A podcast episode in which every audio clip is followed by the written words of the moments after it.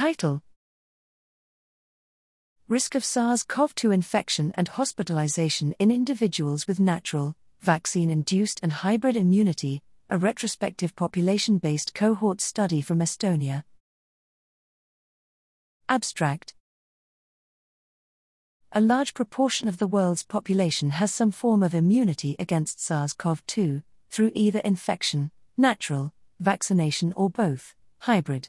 This retrospective cohort study used data on SARS CoV two, vaccination, and hospitalization from National Health System from February twenty twenty to June twenty twenty-two and Cox regression modeling to compare those with natural immunity to those with no. Cohort one, N equals nine two nine one seven, hybrid. Cohort two, N equals four six eight one three, and vaccine. Cohort three, N equals two five two four one four, immunity.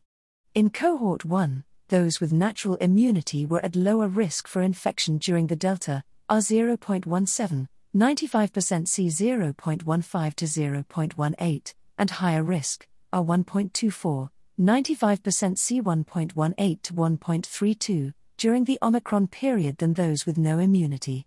Natural immunity conferred substantial protection against COVID nineteen hospitalization. Cohort two, in comparison to natural immunity, hybrid immunity offered strong protection during the Delta, R zero point six one, ninety-five percent C zero point four six to zero point eight zero, but not the Omicron, R one point zero five, ninety-five percent C zero point nine three to one point one, period. COVID nineteen hospitalization was extremely rare among individuals with hybrid immunity. In Cohort three, individuals with vaccine-induced immunity were at higher risk than those with natural immunity for infection, Delta of four point nine zero, ninety-five percent C four point four eight to five point three six, Omicron one point one three, ninety-five percent C one point zero six to one point two one, and hospitalization, Delta of seven point one nine. ninety-five percent C four point zero two to twelve point eight four.